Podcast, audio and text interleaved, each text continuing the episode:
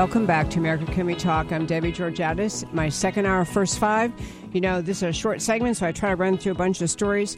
I want to hit California first. I'm going to get to Dinesh D'Souza. I can't wait to talk about that story. And I've met him a few times, really like the guy. I've had him on my show. Uh, anyway, just a great guy. But I want to hit some things about California. This coming week is the California primary. And you know, we uh, in Texas had our primary. We have them in March. It's already over. But California has an amazing primary coming up on June fifth.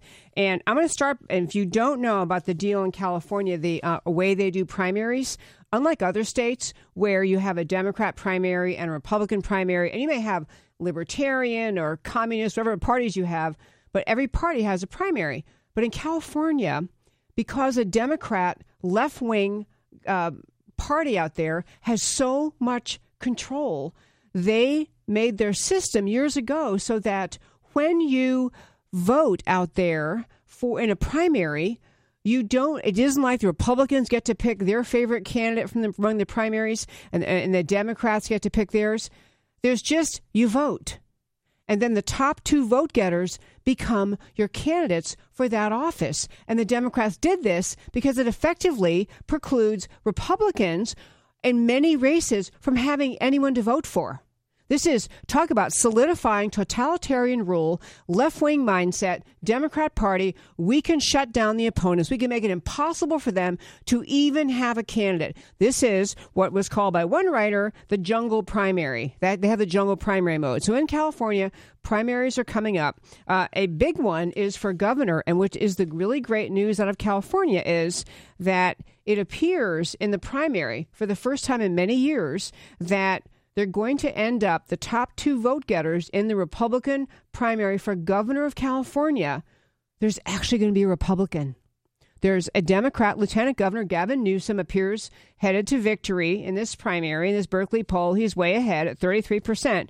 But there's a Republican in the race, John Cox, who appears to be likely to win second place, which will mean the voters in California going to the polls this fall will have a choice between a Democrat and Republican governor. Honestly, you think about what communists do, you know, how they just take total control, and then the people of, of the communist countries is Cuba, North Korea, China.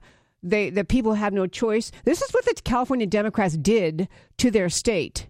They made it almost impossible to get a Republican on the ballot once they had a, uh, a significant majority of the state. So that's the first thing. There's at least a Republican on the ballot. Pretty darn cool. Second thing happening in California is in California, there are, you know, it's a huge state, of course. They, they're going to have a problem in the fall because, not this election cycle, but going forward after, because the census is changing. The census questions are changing so that a person, uh, they don't get to count on the census as someone living in California if you're illegal or you have to enter it in, in the census. They're illegal. So California may have a significant reduction in the number of people that are counted in the census for the purpose of choosing and, and uh, recounting how many uh, members of Congress you get, how many rep- you're, I mean, it just will change a lot. But also in California, even right now for this year, um, the Republicans only hold 14 of the 53 U.S. House seats in, in California. So Republicans are tiny. They have little areas where they have enough Republicans to get a Republican in. But things are going so badly in California financially, I'm going to tell you about that more in a second, that they actually have the possibility in three key districts in Orange County, you know, a just lock, uh, this is a, a kind of a conservative island in the middle of the craze of California.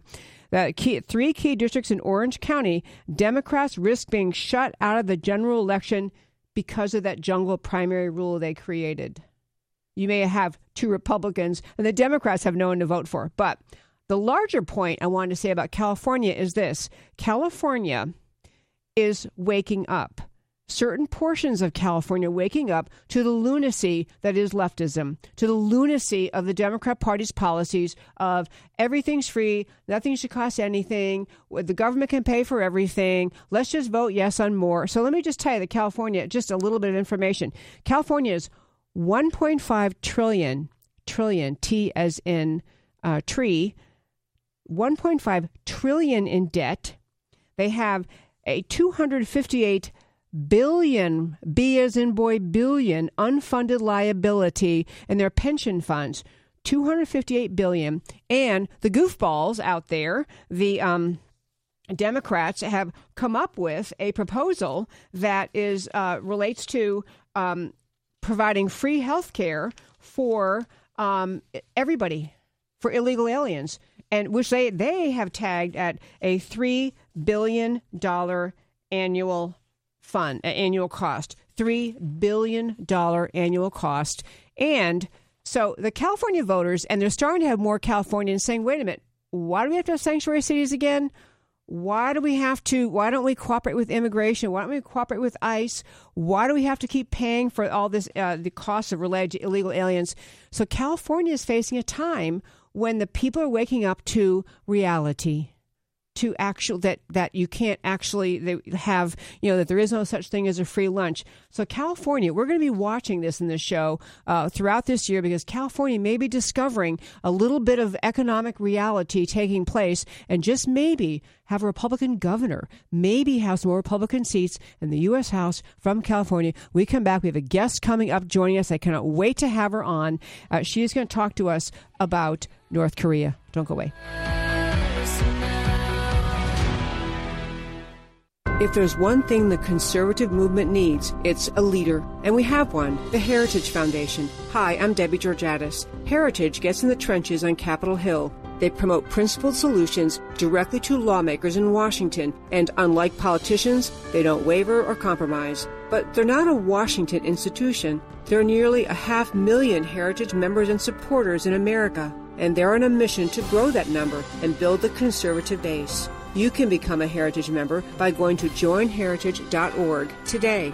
I've been a member of Heritage myself for years. I have Heritage experts on my show, and I rely on their analysis to get the facts out. As a member, you'll get updates from Heritage Foundation on the fight for conservative solutions to America's challenges. Plus, you'll receive exclusive invitations to conservative events where you live. So join the growing movement. Find out more at joinheritage.org. That's joinheritage.org. America is greatly blessed by the men and women serving in our military who are defending us every day, making our freedom possible. Military families also serve, and they face hardships while dads and moms are far from home. Military families endure frequent moves around the country and overseas, requiring them to adjust to new schools and make new friends over and over. They also face anguish while their soldiers deployed overseas, often in harm's way. The Army Scholarship Foundation offers one way to help military families by providing academic scholarships to children and spouses of soldiers. And you can help. Visit ArmyScholarshipFoundation.org and consider making a tax deductible donation to help a military family member pursue his or her educational dreams. Assisting military family members with their college education is a great way for all of us at home to say thank you to our military families for your service and sacrifice. Visit ArmyScholarshipFoundation.org and get involved today. If you want to get at the issues that really matter for women and men, Go to IWF.org. That's the Independent Women's Forum. IWF is all about increasing the number of American women who value free markets and personal liberty. IWF's motto is All issues are women's issues. They bring a fact based approach to politics, policy, and culture. When the left tried to peddle a phony war on women, IWF shot back with facts and figures. American women aren't victims in need of ever increasing government protection, and IWF doesn't think things are perfect, but they believe that individual liberty is the key to prosperity and fulfillment. Along with their sister organization, Independent Women's Voice, IWVoice.org, which is a leader in the fight against Obamacare, they offer policy papers, op eds, and a popular blog on issues of the day. So visit IWF at IWF.org. That's IWF.org.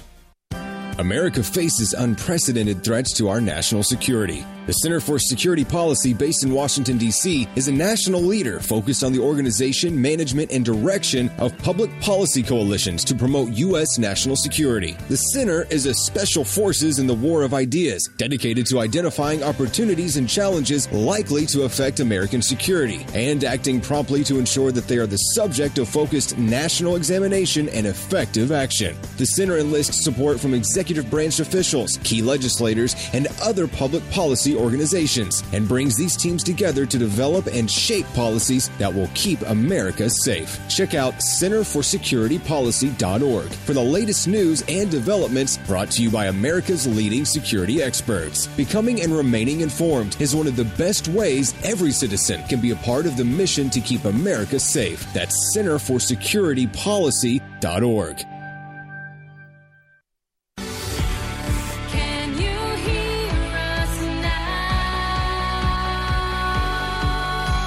And welcome back to America Can We Talk. I'm Debbie Georgatos. You know, I got kind of wound up about this story about California and how the dynamics are shifting a little bit in their political scene, and they have uh, potential for some Republican victories out there this fall. So we're going to watch closely the primary this coming Tuesday. But I got carried away, did not have a chance to adequately introduce our guest who is joining us this segment.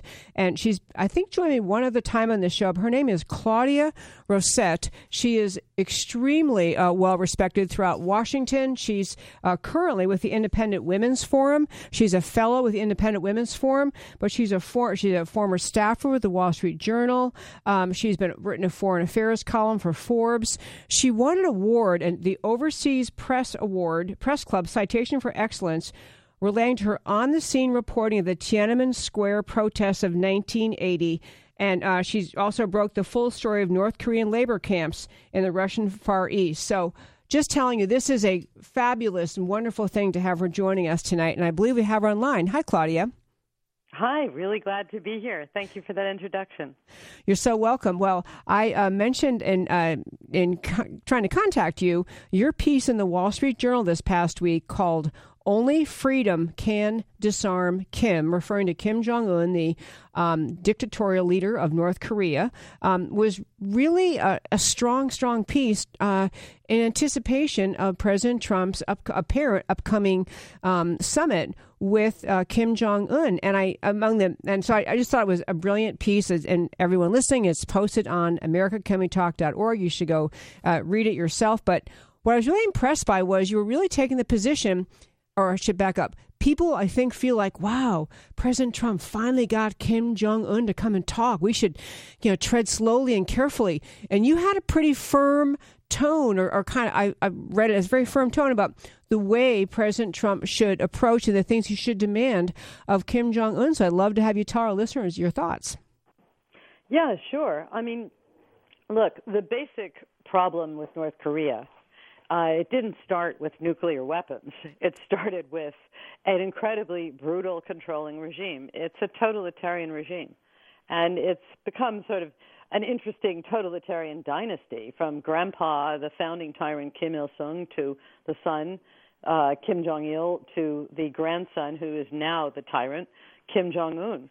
And the, this is the, the argument I was making is that, well, you could certainly argue that North Korea's regime has to go on grounds of human rights alone. I mean, it is the most repressive tyranny on the planet. And the stories that come out of there are just beyond horrible. Uh, it, everything is controlled. What you're allowed to be seen as thinking, as well as what you do. It's not just a matter of the media, it's a matter of surveillance units in every level of society.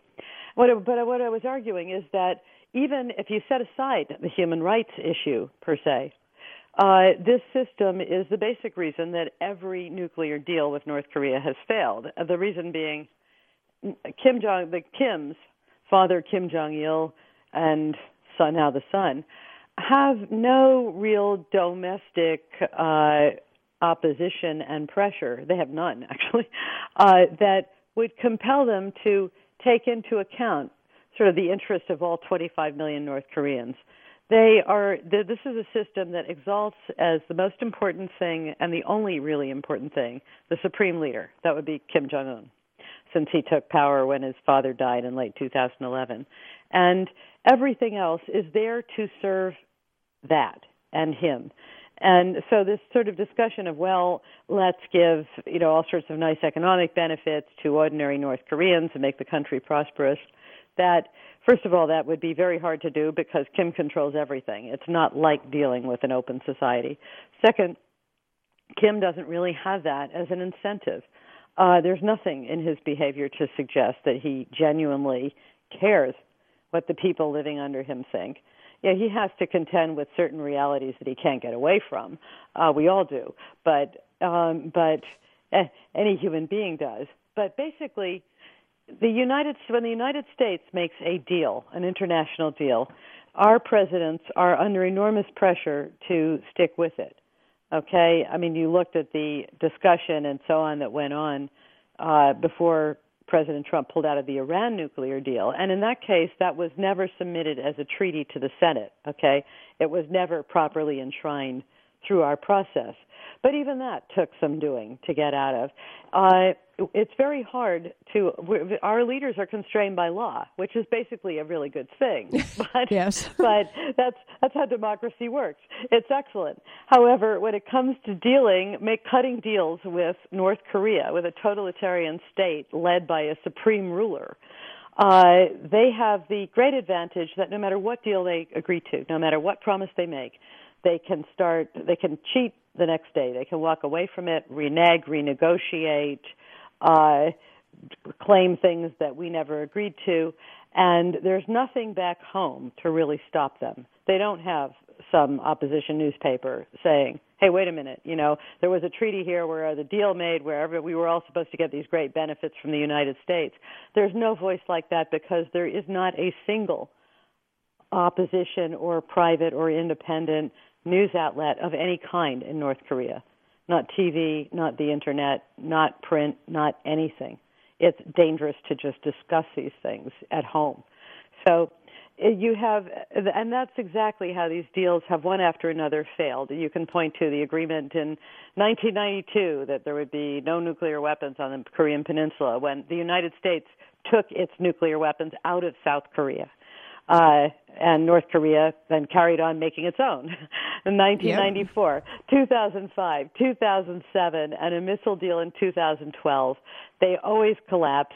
We have no way to monitor, verify, and enforce unless we actually take the step of using military force, which every president since Harry Truman in the Korean War has decided not to do.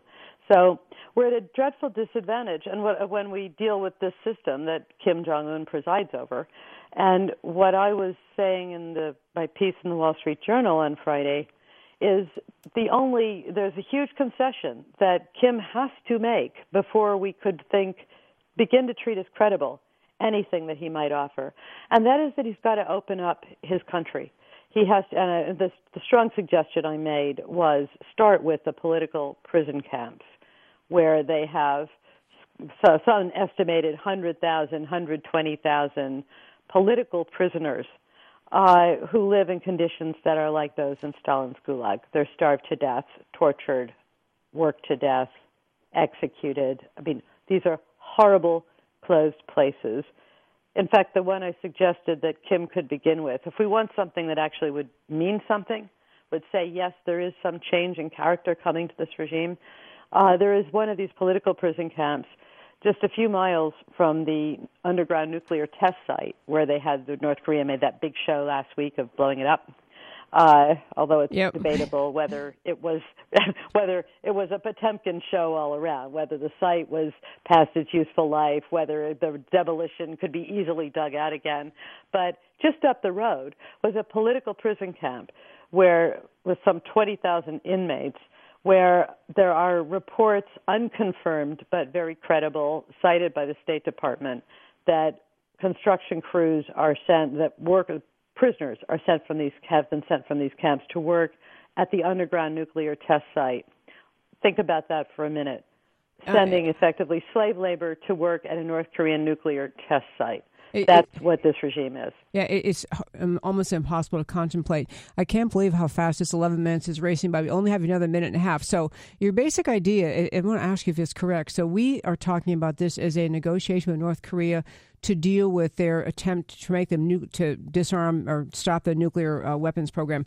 But you're saying to even get to that point, to have a, a, deal that means anything, we have to insist he ends. I mean, some of the quotes from your article, and the, the totalitarian regime, and the system of surveillance, free. I mean, are you saying these need to be conditions to get into a deal with him, or else there's no point in a deal at all? I think so. I mean, we have that's what we really have to see. Now there could be a deal cut. We've cut a whole series of deals. That list I just gave. The problem is for any deal that would actually work, for to avoid yet another round in which North Korea agrees, cheats, and becomes even more dangerous. And they've become really quite dangerous enough at this yeah. point. They tested, the, by their claim, they tested a hydrogen bomb last September. I and know. they tested last year missiles that could deliver something like that to the United States. So to avoid something where we are once again conned into giving them more time, allowing them more resources, or even giving them American taxpayer funded aid. What I'm saying is that regime has to change. Either the character of it has to change or the whole thing has to change. And difficult though that may be, that's the reality. There's there's no way I can see a deal working otherwise. So that sort of needs to be the mission and that, whether it starts. Yeah, go ahead. I was going to say, Claudia, this is so insightful. I loved your column. I urge our listeners to go to AmericaCanWeTalk.org and read her column or Wall Street Journal. Only freedom can disarm Kim. Claudia, this is uh, honestly, it's killing me. I have to let you go, but I'll stick with my word. One segment. Thank you so very much. I hope to have you back soon. Pleasure to be here. Thank you so much. Bye bye. Thanks. We'll be right back, folks.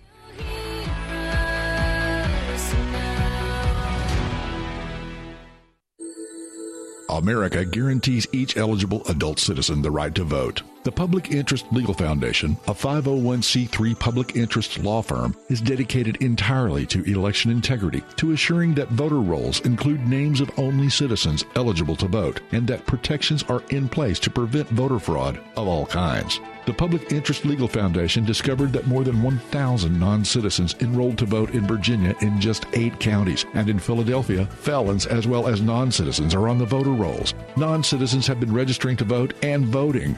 The Public Interest Legal Foundation is fighting nationwide and in Texas to ensure that only Americans pick American leaders. We are actively litigating high impact cases to clean up voter rolls and protect the ballot box. If you do not want your vote canceled out, visit publicinterestlegal.org to join us in the fight to restore integrity to American elections. Protect your vote. Visit publicinterestlegal.org today. Texans have a long tradition of independence, and we don't like being told what to do, especially by liberal bureaucrats 1,000 miles away. That's why for 30 years, the Dallas based Institute for Policy Innovation has fought Washington's efforts to take more of your money and freedom. IPI works every day to keep taxes low and freedom high to promote free market healthcare, expand energy security, protect intellectual property, and combat onerous regulations that destroy American jobs. Politicians often talk smaller government, but then vote for more of it. By contrast, IPI has never veered from its mission to defend the Constitution and fight for freedom. If you want to be informed about free market policies and solutions, go to IPI's website and sign up. All of their information is free for sharing. Help IPI restore liberty and economic growth. Go to IPI.org today. That's IPI.org. One more time, go to IPI.org today. Let me tell you about the group Vice President Mike Pence called the most effective grassroots pro life organization in America. It's the Susan B. Anthony list, and they're the ones who are on Capitol Hill right now, day in, day out, to fight back against Planned Parenthood and the abortion industry. Every day in our nation, abortion takes more than 2,000 innocent lives, almost two every single minute of every single day and Planned Parenthood is the largest abortion business in the country, committing one third of all abortions. It's an unspeakable tragedy and a stain upon our nation and our humanity, and it's up to us to do something about it. This is your opportunity to join the team that's leading the charge to end abortion. Go to sba-list CIS.org or Google Susan B. Anthony List now to learn more and start saving lives today. Do you know that one in nearly five United States residents lives in an immigrant household? That we take in more than one million new legal immigrants every year? Studying the impact of federal immigration program is the mission of the Center for Immigration Studies, the nation's only think tank looking at the broad national effect of immigration policy. Whether it's on crime, welfare, national security, or the job market, CIS digs out information about immigration from government sources, translates it into English, and makes it available to the public, the news media, and policymakers in Washington. Check out its work at CIS.org. CIS makes the case for better enforcement against illegal immigration and lower levels of legal immigration in the future. Most other special interest groups pursue the opposite. The only thing standing between them and open borders is an informed public. Get informed and stay informed by visiting CIS.org. That's CIS.org.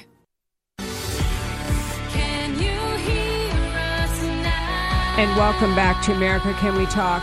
Honestly, I loved having her on. Claudia Rosett is such a national gem, a national treasure. She spent her life uh, studying international, uh, not just sitting in, a professor's office somewhere at you know a university, but actually traveling, going to countries, being on the ground during Tiananmen Square in China, being in North Korea, re- reporting on the labor camps. And this is, you know, her points. And I was thinking when she was talking, it was similar to, I don't know when it was, months ago, I think, uh, maybe in January or so, when, when Allen West was on the show talking about, you know, if President Trump got this uh, negotiation set with Kim Jong Un, he ought to start by sitting down and saying, you know what? First uh, item of business is you, Kim Jong Un, can no longer be the leader. You can't be the dictator. And is that is not exactly the message of uh, Claudia Rosett's piece, but it's really it's a she raises these incredibly great points. If you have no internal uh, control, information access, permitted conversation, you know, newspapers oversight, you know, p- balance of power within your government. You have no other people, entity, group, organization inside North Korea to hold the dictator to the terms he negotiates. Then what is that, then what is the point of negotiating? And she's saying you have to start with you have to tell him your totalitarian regime will end. You're going to get rid of your surveillance state because it's just it's hideous in that country. You're going to empty your labor camps. Mean, these major things, which you know, I'm I'm she is not suggesting that Kim Jong Un is just going to jump the moment he's um, gets a chance to talk to President Trump and say, okay, I'll give up on it all. But you know what? It's the same kind of thing with Fred Fleitz being involved, and, he's actually very knowledgeable about North Korea too. But Fred Fleitz being involved with uh, now National Security Advisor John Bolton being his chief of staff, being in the middle of it all. It's it's like President Trump is putting grown-ups back into the administration and this issue with North Korea, you know, to bring the North Korean dictator to the table not with terms that say, we'll just give you everything you possibly want, let us pour out the money, recognizing there's no point in offering aid because the guy doesn't care if his people are starving. This is why millions and millions have starved in North Korea. There's just a refreshed, uh, uh, embrace of honesty of honest you know recognizing what's happening in the world what the circumstances are and dealing with them under president trump um, i don't know what will happen with north korea we'll have to wait and see what happens there but um, there's a sense that he's just not going to play games with this guy. He's not going to humor him. And I'm just, I, am just kind of thrilled for America. We're seeing a, re, a reassertion of America's place as a leader, a demander of truth, a, a leader in the world, a demander of people uh, not being, you know, being treated well. Um, so that's. Um, I, I, love having Claudia Rosett on. I really urge you to read her column and just think about that whole thing with North Korea. I also want to, at this point in the show, before I um, we get too far too close to the end to thank the sponsor of our show. My show is sponsored by GC Works. I couldn't do the show without them. GC Works is a Dallas based company that performs research in advanced technology and delivers innovative approaches to the oil and gas industry. Just couldn't do without them. Well, I always, every Sunday, end up with more topics than time.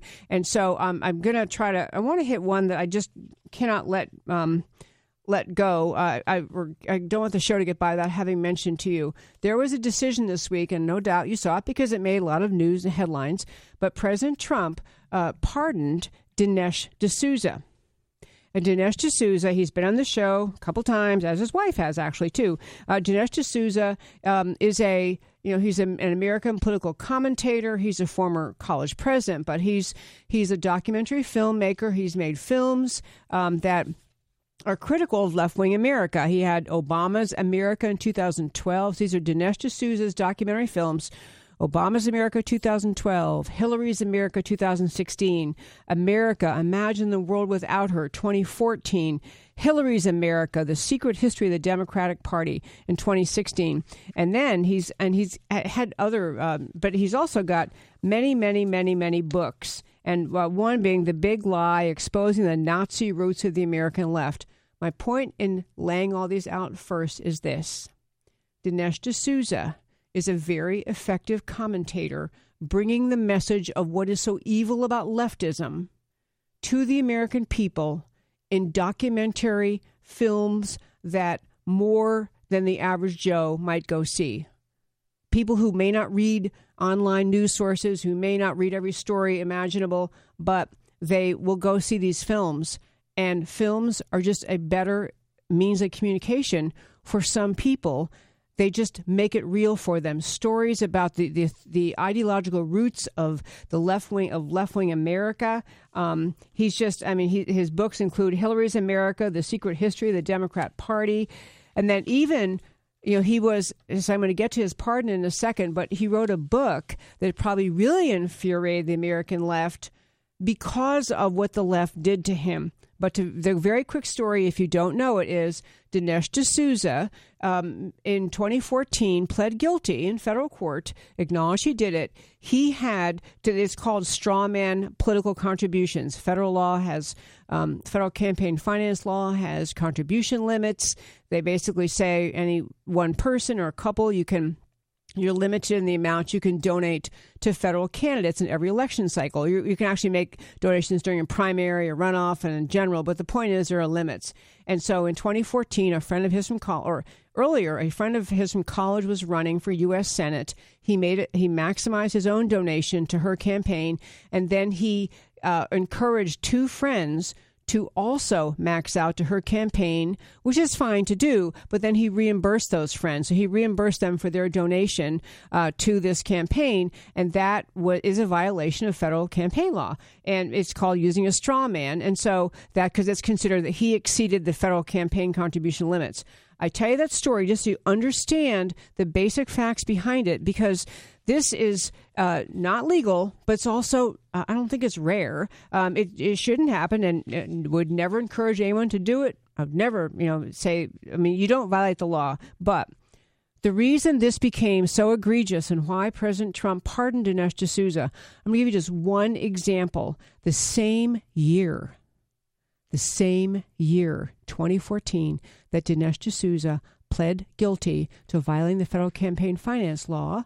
A friend of Hillary Clinton's, a longtime friend of Hillary Clinton's, um, who made um, campaign donations to her campaign, as well as to other prominent Democrat senatorial campaigns.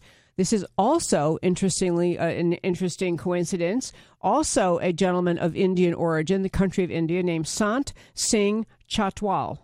Chatwal d- did same exact thing that Dinesh D'Souza did, except two different things. Chatwal did a whole lot more money, more people, more money. He reimbursed more people, more money, more strawman donations, and not just to Hillary's campaign, not just to her presidential campaign in 2008, but to other prominent Democrat senator senatorial campaigns did the same thing. So numerous violations of the same law more money, more people involved, and he testified the reason he did it was to buy influence and access. Dinesh D'Souza said, "Yeah, I just did it because she's my friend. I wanted to help her, wanted her to win her win her campaign." So more sinister motive, more money, more people. Chatwal, this is Hillary Clinton friend Sant Singh Chatwal, got basically a slap on the wrist. Nothing, small fine, nothing compare, I think he may have gotten probation, but Dinesh D'Souza got actual time behind bars. Not a ton of time. I think it was eight months. And it was in a kind of, it sounded like maybe kind of okayish halfway house kind of thing. But where it was was a place where he, he could go out in the daytime. He had to be back at night, but he's behind bars with and sleeping in a massive big room all together with truly hardened criminals who've been released from federal prison. We're talking about murderers, rapists, armed robbery, the worst sort of dangerous criminals. And he, Dinesh D'Souza, got sentenced, had to go there and stay overnight for eight months. And on top of that, as true evidence of the just retaliatory motive behind this sentencing, he was sentenced to getting ongoing psychiatric care. The psychiatrist, the expert on this, that you know, had actually called uh, it reported to the court this guy is fine. He doesn't need counseling. He's perfectly fine. Doesn't need any counseling. But the court, it was just counseling as punishment. Counseling as because I can mock you, I can I can belittle you, I can embarrass you, I can keep you, I keep this on your record that you had psychiatric counseling. So this these two cases, just standing alone, the reason I'm telling you the story about them is this is the gut level thinking behind President Trump. Okay, he hasn't talked to me personally. I'm just telling you this is the kind of thing that President Trump watched for eight years the Obama administration do. Watch this absolute nasty use of the power of the political of the federal government to attack your political enemies. This is what the Obama administration did because all those movies, those books that President that uh, Dinesh D'Souza did made Obama and Hillary Clinton looked bad and they weren't about to take it sitting down. So that is why it was a great and right thing that he was, had his, um, he was pardoned by President Trump this week. Okay, time is racing by. When we come back, we're going to hit uh, Roseanne Barr and B and also financial news about the country. Don't go away.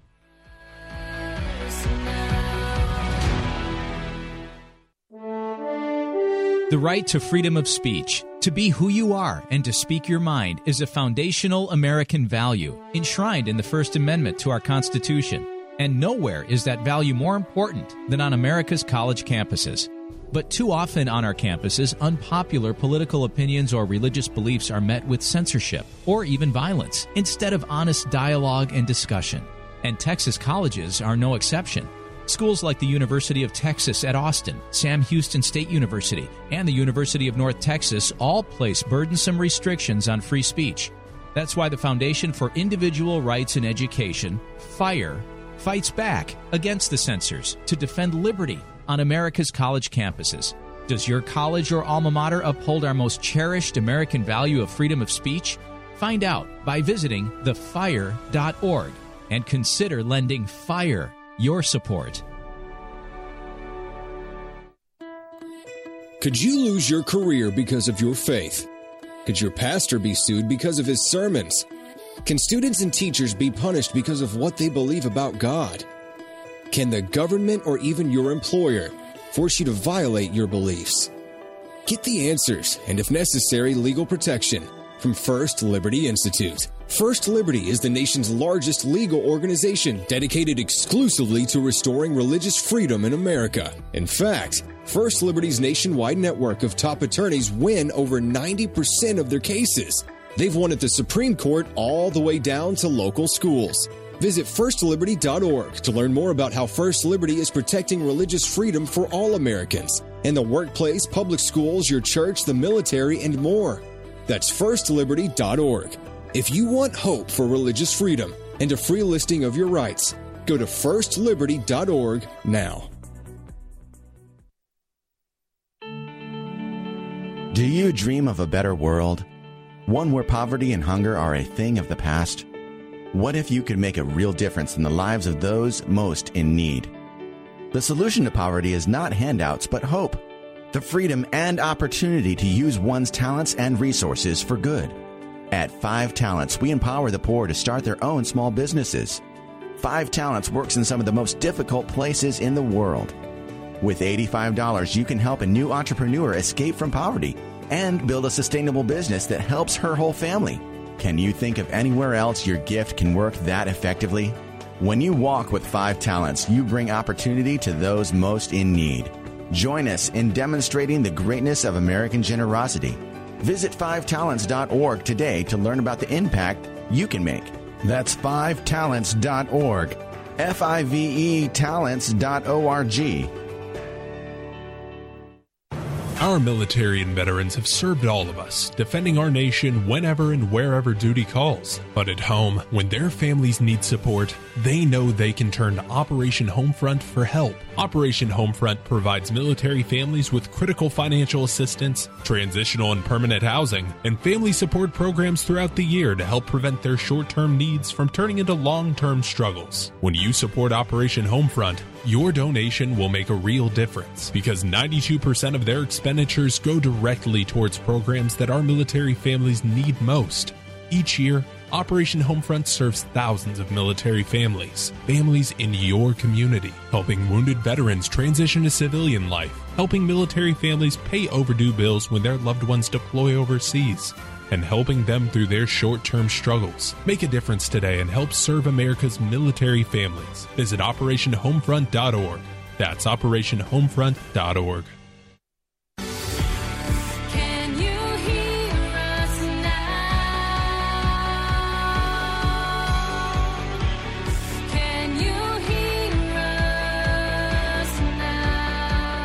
And welcome back to America Can We Talk. I'm Debbie Georgatos. I have to tell you, I just love doing this show. I love talking with you every week.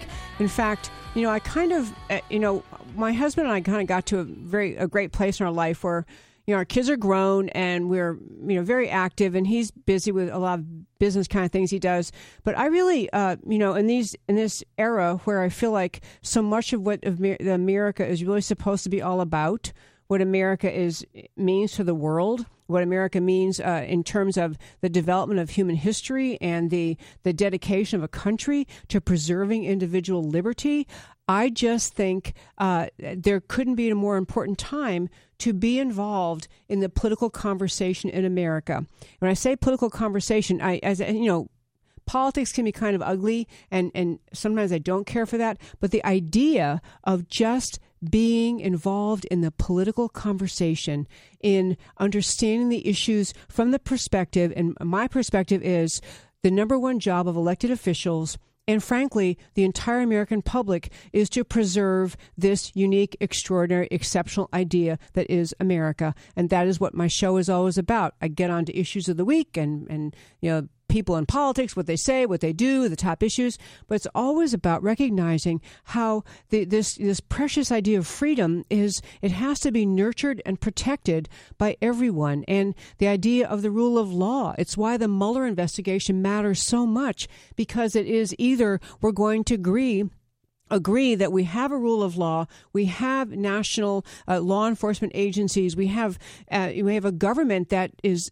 subjects everyone to the same rule of law or we're going to let what was clearly a, a just a, a, grotesque deviancy by the uh, high level officials in the FBI to use the power of the federal government, the law enforcement of the federal government, to attack a political enemy, an enemy of the incumbent president, an enemy of the preferred politician in the next election cycle we it's it's a rule of law question. It doesn't matter whether you love or hate Trump, whether you really wish Hillary won. It doesn't matter. What matters is the rule of law. And many many issues that we talk about in America that go on every day have bigger and larger context to them, bigger and larger impact in America. So I want to hit a couple other stories um, in this uh, remaining time, which actually some of the best stories I had. I always have more stories than time, and I just wish somehow I had a magic time machine um, but I don't. Okay, to start with, I want I guess I want to hit these financial numbers because it's kind of interesting. There was really, really, really big financial news out this week. I mean, the economy is going very, very well. And among the things that were was reported, there were big job numbers out and uh, 3.8 unemployment, uh, which is 3.8 percent unemployment, which is an 18 year low. Huge. I mean, it's, the economy's back. Jobs are here. Okay, 223,000 jobs were added uh, in this in this May financial report. Um, the second quarter GDP growth, and if you think these don't matter, I'm going to tell you in a second why they do. But the second quarter GDP growth, an annualized rate of 4.8 percent. These are staggering good numbers. 5.9% black unemployment, an all time low. These numbers have, since President Trump came to office in the beginning of 2017, the economy is slowly turning around. And you would think that the economy uh, was either going terribly or else completely irrelevant if you listened to the way the Democrats respond to these numbers. And this again goes back to, you know, I I'm happy I will as everyone anyone who listens to the show knows, I try to always speak up about principles and values. And so I will be, I'm happy to be just as critical of Republican versus a Democrat if the Republicans are dropping the ball. But the core ideas of the Republican Party, which if they stuck to them would be great, but the core ideas of the Republican Party are very much the core ideas of the founding of America. The Democrat Party ideas today, and this is uh, just in just uh, blossomed or exploded in the last eight years. But the Democrat Party ideas of today are just far wing left, far left, far left government. They are just leftism on steroids. And so the idea that the American left cannot be happy, cannot say, wow, that's great about these great economic numbers, you really have to ask yourself why. And I'm going to tell you a few of the reasons why. Because what Donald Trump is proving, what the Republicans are proving with these policies that have been put in place, lowering taxes so people have more money to spend, changing trade policy so that jobs are coming back to America. Jobs that were sent overseas are coming back. Communities are being restored as families are not living from government handout to government handout, but are actually becoming self sufficient. The heart, the, the heart and soul of America is coming back. This makes leftists crazy. Just makes them crazy. Because the truth is, leftism is about government control of your life. It's about government orchestrated economy, government controlled economy. Left wing ideas are always about, in fact, Bernie Sanders, who at least has the honesty on the Democrat side to admit that he's a socialist which is really where the Democrat Party, not the every everyday, you know, your neighbors and friends who happen to vote Democrat, but the leadership of the Democrat Party, the policy makers, the messengers, messengers and the message makers of the Democrat Party, they are socialist. It's nothing less. So the idea that Donald Trump and the Republicans are proving that freedom and free markets and entrepreneurship work they, they can hardly stand it. They cannot acknowledge that this is great news. So Nancy Pelosi had out some nasty snark. Um, she said uh, May's job reports shows strong employment. May's job report that shows strong employment numbers mean little. Doesn't mean anything. Doesn't mean anything. I mean, just, you know, and she's, they're all about this Democrat idea they proposed for the fall. Vote for us. We're going to raise your taxes. We're gonna we're gonna raise your taxes again. You know, we can't have people holding on to their own money. Uh, we're going to create government jobs. This is Bernie Sanders' big idea recently was that they're going to create jobs. You're employed by the government. Well, there's another name for that, which is just socialism.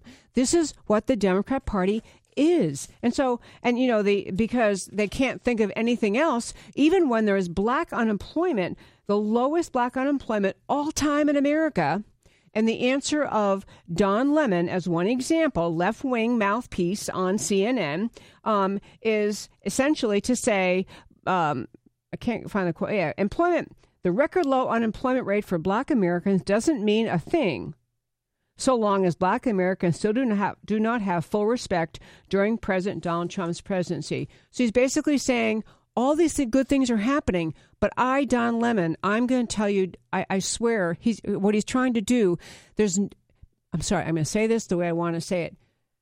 Don Don Lemon, Nancy Pelosi, the left wing cabal, they their their ideas are failing. Everyone can see their ideas fail. They don't work. They don't make America great. They make America poor. But since they cannot get that message, they they can't say what the truth is they do what Don Lemon did, which is say, "Oh, oh, but but you can't be happy about these great employment numbers because, after all, uh, Donald Trump is a racist." And you know what? I think this message of the left, this endless calling the Republicans, calling Trump, calling anyone who won't agree with them a racist, I think it's finally reached saturation. I think Americans are saying, you know what? We're tired of hearing that. Democrat Party, what are your ideas again? The ideas that have made every major inner, inner city of America full of poverty and poor schools and struggling families. These are the ideas you think we want? I mean, I, and I, I think they're just desperate. They can't think of what to talk about because everything is going well in the economy. Okay, so by the way, back to California. I meant to throw one more point in about California.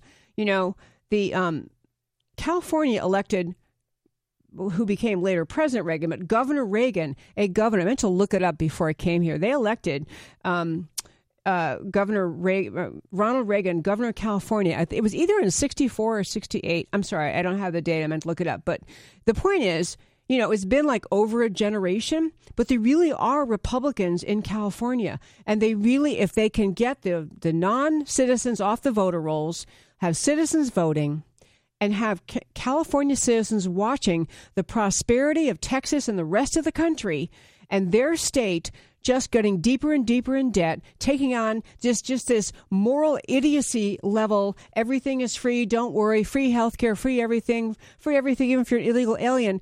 I think I think the Democrat ideas are even beginning to fall flat in California. Sadly, a lot of people leaving California. I mean, sadly, because it's usually the conservatives who leave. But I'll tell you this one great fact to recognize about California and, and the last election cycle. Do you realize? You know, all the talk after 2016 election. Well, Donald Trump won, and he won because the Electoral College set up, but Hillary Clinton won the popular vote. You know, she got more votes than Donald Trump. If you just took California out of the equation, just California, Donald Trump would have won the popular vote in 2016 by, by 1.4 million votes. So Meaning, if California can shift, if Californians can start saying, why are we voting again for this party of big government, you know, divisive, dividing America into racial lines? And, and, and uh, one other thing on, on the California election, which is very interesting, they had an Orange County supervisor, this woman, Michelle Steel, uh, on Fox Business this week, and she was pointing out back in 2015 when the Californians decided that they were going to create um, this. Uh, free health care for illegal immigrants under the age of 18. So in 2015 they did that and they estimated only cost 182 million a year. Turned out the very first year end up costing 280 million. She's saying now you have free health care for illegal aliens being proposed for all of them at a cost of 3 billion annually and what will it really be? Who knows? Okay, folks, I'm almost out of time.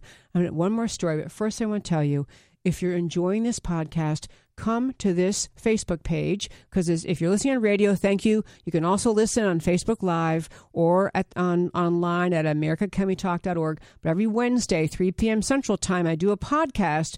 I'm going to hit a couple great stories this week. Can't wait. I hope you'll tune in.